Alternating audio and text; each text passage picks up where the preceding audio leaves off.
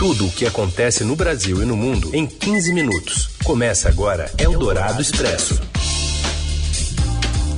Olá, como vai? Seja bem-vindo. Estamos no ar com Eldorado Expresso, mais uma edição, reunindo as notícias importantes no meio do seu dia, na hora do seu almoço, muitas vezes. Eu sou a Carolina Ercolim e a gente segue reunindo essas notícias tanto aqui no ar, né, pelo 107,3 da Rádio Dourado, quanto também nas plataformas digitais.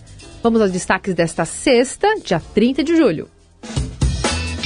STF prepara resposta a ameaças do presidente Bolsonaro às eleições e quer reunião entre os três poderes na semana que vem. Pesquisa indica que variante Delta é tão contagiosa quanto a catapora. Casos de Covid sobem no Brasil. E ainda a Cinemateca Brasileira contabiliza perdas e nas Olimpíadas do Japão, medalha do boxe e futebol feminino eliminado. É o Dourado Expresso. Tudo o que acontece no Brasil e no mundo em 15 minutos. O presidente do Supremo Tribunal Federal avalia enviar recados ao Planalto diante das sucessivas ameaças à realização das eleições no ano que vem. Os detalhes com Wesley Galzo.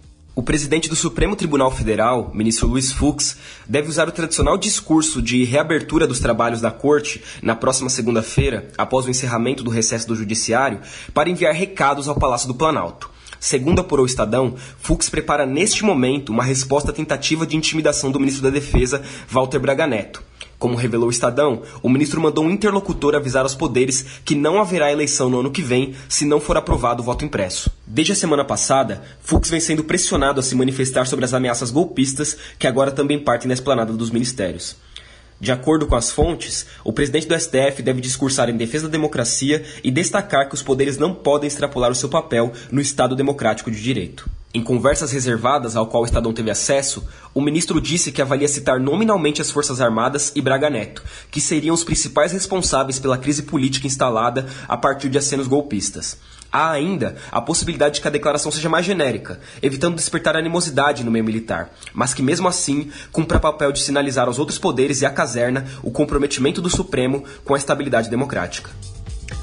Também entraram nesse contexto aí dos ataques do presidente Bolsonaro os que foram disparados na live de ontem.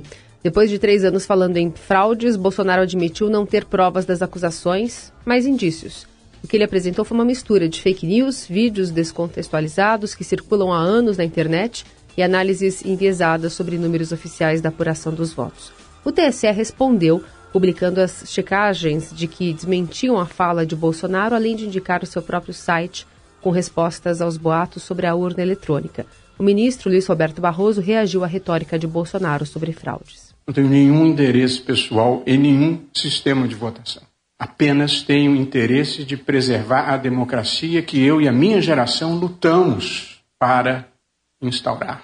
E a defesa do sistema não é uma iniciativa minha. Todos os ex-presidentes do Tribunal Superior Eleitoral, sem exceção, defendem o modelo que vigora ainda hoje. O voto impresso não é mecanismo de auditoria do voto eletrônico, pela singela razão de que o voto impresso é menos seguro do que o voto eletrônico. Você não cria um mecanismo de auditoria menos seguro do que o objeto que está sendo auditado. Eldorado Expresso. Enquanto o presidente apresentava os argumentos que rolam nos grupos de WhatsApp ontem, né? A Cinemateca Brasileira pegava fogo em São Paulo por abandono e descuido. A polícia investiga causas e eventuais responsabilidades por, pelo incêndio, mas tudo indica que veio de um problema no ar-condicionado. A Polícia Federal também apura o caso ocorrido no galpão de São Paulo, que armazenava acervo histórico de filmes. Há nove dias, o Ministério Público Federal alertou o governo responsável né, pelo local para esse risco de incêndio que teria sido observado nas duas sedes da Cinemateca Nacional na capital. Eldorado Expresso. O frio deve dar uma trégua só na segunda-feira. Nesta madrugada, São Paulo registrou o recorde histórico com mínima de 3,2 graus, segundo as medições da prefeitura. É a menor temperatura dos últimos 17 anos. No extremo sul, chegou a gear e os termômetros marcaram 3,2 graus negativos em Engenheiro Marcelac. A onda de frio causou a morte de ao menos um morador, segundo movimentos que atuam nas ruas. Essa massa continua fazendo nevar no sul do país e já se fala em aumento de preços de grãos e alimentos em geral por causa do congelamento de lavouras. Em sua participação no Jornal Eldorado, o colunista da Eldorado e do Estadão, José Luiz Tejon, indicou que o resultado do país, em razão das intercorrências climáticas, já é de 12 milhões de toneladas.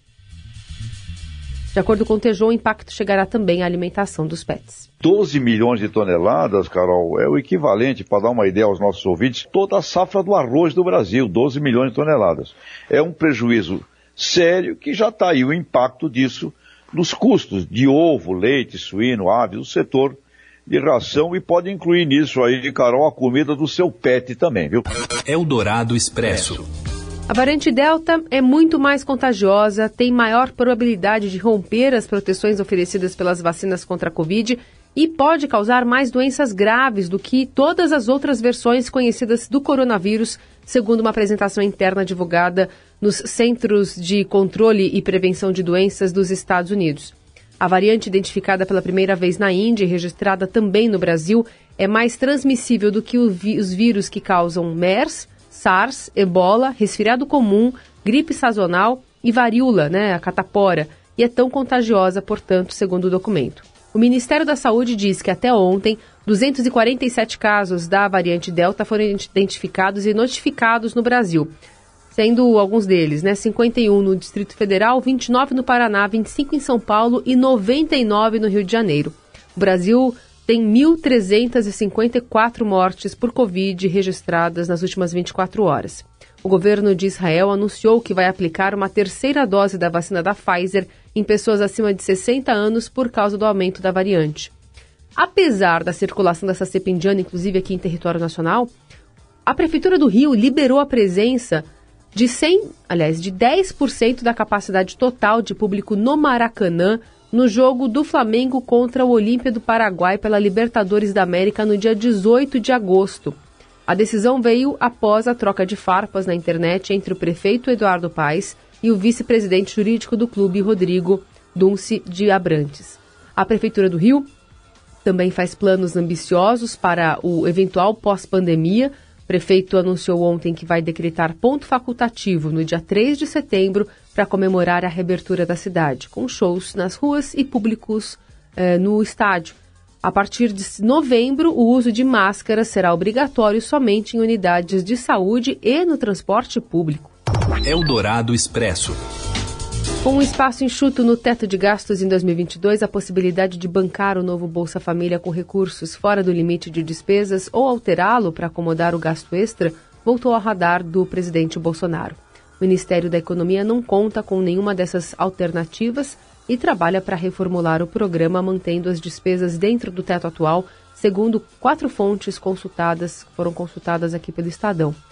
A discussão existe porque Bolsonaro tem acenado com o um valor médio aí de ao menos 300 reais para o novo Bolsa Família, e dentro da equipe da formulação do programa, há quem avalia que esse benefício precisa ser até maior para evitar uma sensação de perda da população que no ano passado começou recebendo um auxílio emergencial de 600 reais, o dobro.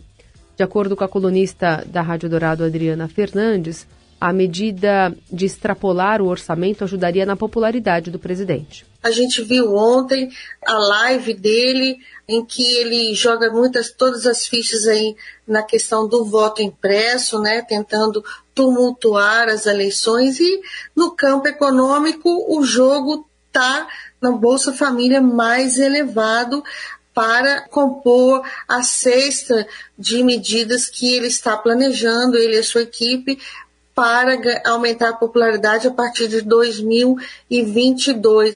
Eldorado Expresso. Vai até o Rio de Janeiro porque a polícia do estado faz hoje uma operação é, cujos alvos são o ex-vereador Cristiano Girão e o policial militar reformado Rony Lessa. Girão foi preso em São Paulo. As informações chegam de lá com Mar... Márcio Douza.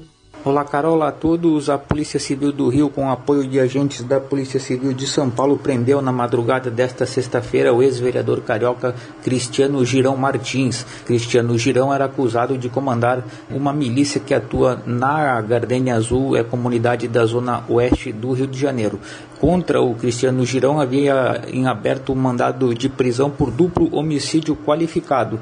E o detalhe, quem teria sido executor é, dessas mortes é o ex-PM é, é Rony Lessa, que já está preso em penitenciária federal, acusado do assassinato da vereadora Marielle Franco e do motorista Anderson Gomes. Segundo a Polícia Civil, o Girão foi preso na região central de São Paulo após um amplo trabalho de investigação e de inteligência. O Girão estava vinha dormindo nas últimas semanas é, numa loja, saindo sempre de carro é, de madrugada numa tentativa é, de despistar os investigadores. Ele foi preso quando saía mais uma vez de carro e vai ser trazido para o Rio de Janeiro.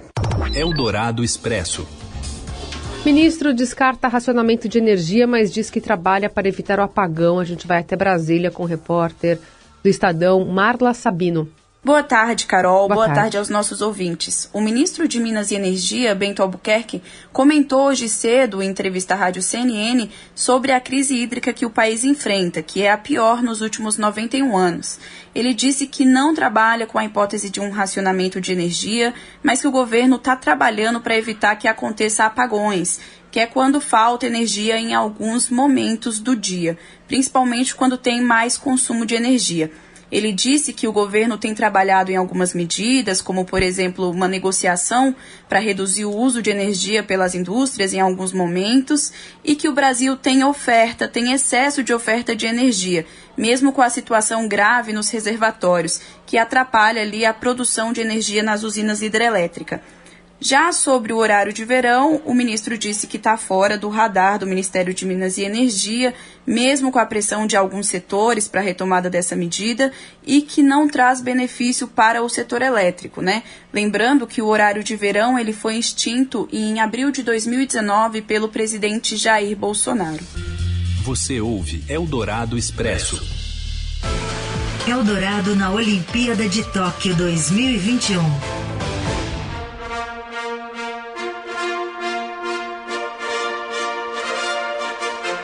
E daqui a gente vai direto para o Japão, né, para Tóquio, para falar com Rafael Ramos sobre o time feminino de futebol brasileiro, né, que foi eliminado hoje pelo Canadá. Fala, Rafa. Olá, boa tarde. Terminou nesta sexta-feira um ciclo do futebol feminino brasileiro nos Jogos Olímpicos. Isso porque, após empate por 0 a 0 com o Canadá no tempo normal e também na prorrogação, o Brasil perdeu por 4 a 3 os pênaltis e foi eliminado precocemente nas quartas de final da Olimpíada de Tóquio. O resultado marca a despedida da geração de Marta e Formiga, que foram medalhistas de prata em Atenas 2004 e também em Pequim 2008. A dúvida agora fica em relação à permanência da técnica Pia, sueca, bicampeã olímpica, contratada justamente para levar o Brasil ao inédito ouro nos Jogos de Tóquio feito que ela não conseguiu aqui no Japão. Em entrevista após a derrota né, para as canadenses, a, capitã do time, né, Marta, deu um importante recado com relação ao legado deixado pelos Jogos Olímpicos. Olímpicos. Robson Morelli. Olá, amigos. Hoje eu quero falar desta eliminação da seleção brasileira feminina de futebol nos Jogos Olímpicos de Tóquio perdeu nos pênaltis para o Canadá, quartas de final, time de Marta de Formiga deu adeus à competição e ficou longe mais uma vez da tentativa de um ouro olímpico. Lembrando que o Brasil no futebol feminino ainda não tem este ouro, persegue essa medalha há muito tempo. Quero pegar um pedacinho do que a Marta falou após a eliminação. O futebol feminino não acaba aqui. O futebol feminino continua e eu espero que as pessoas tenham essa consciência e que não saia apontando o dedo para ninguém. Porque aqui não tem culpado ou o que faltou ou deixou de fazer. Fizemos o que estava ao nosso alcance. Não faltou nada. O que faltou foi a bola entrar. E é justamente isso que eu quero falar para vocês. O Brasil melhorou em relação à organização do futebol feminino, é, a participação de alguns clubes e entidades, a própria CBF tem ajudado mais no desenvolvimento do futebol feminino no Brasil, mas ainda está longe de ser aquilo que a gente vê em outras nações, em outros países em que o futebol feminino, de modo geral, está inserido na sociedade e também nas escolas. A gente precisa massificar o futebol feminino no Brasil e também de outras modalidades. A gente não pode deixar que o futebol acabe porque a Marta vai parar de jogar, porque a Formiga disse adeus à seleção, porque a Rebeca na ginástica um dia vai parar, porque a Mayra no judô vai deixar a sua carreira para fazer outras coisas. A gente não pode deixar que essas modalidades sumam, desapareçam, porque esses principais jogadores vão parando, vão se aposentando, vão fazendo outras coisas de suas vidas. Belo recado do Robson Morelli. E ainda sobre Olimpíadas, o Brasil já garantiu uma medalha no boxe de Tóquio. Nesta sexta, Abner, Abner Teixeira venceu Hussein Yashaish, da Jordânia, e se classificou para as semifinais na categoria pesada entre 81 e 91 quilos por decisão dividida ali. Quatro dos cinco árbitros deram a vitória ao brasileiro. Com o resultado, já tem ao menos o bronze olímpico em mãos, né? Tem uma, uma medalha aí, não se sabe ainda a cor. Eldorado Expresso. Me pego pensando na vida, suspirando em silêncio, tentando manter o controle, a prudência. Chega às plataformas digitais nesta sexta o novo álbum da cantora Maria Bethânia, um dos pilares da música brasileira. Noturno foi gravado em dois momentos distintos setembro e outubro de 2020 e em maio de 2021, com um processo que exigiu da cantora estar rodeada por divisórias de acrílico transparente, permitindo proximidade com técnicos e músicos, mas não contato com esses, né, de fato. No repertório, canções que tanto homenageiam a memória de grandes intérpretes da MPB, como Bar da Noite, de Nova Ney, Nora Ney, e outras também, como Sopro de, do Fole, canção do sobrinho Zeca Veloso, inspirada na própria Betânia. O editor do Caderno 2 do Estadão Biratã Brasil entrevistou Maria Betânia e os detalhes você encontra no portal. Prudência. E é com prudência, né, assinada por Tim Bernardes, que a gente encerra essa semana e o Adorado Expresso desta sexta. A gente volta a falar na segunda. Até. São as que fizeram como sou.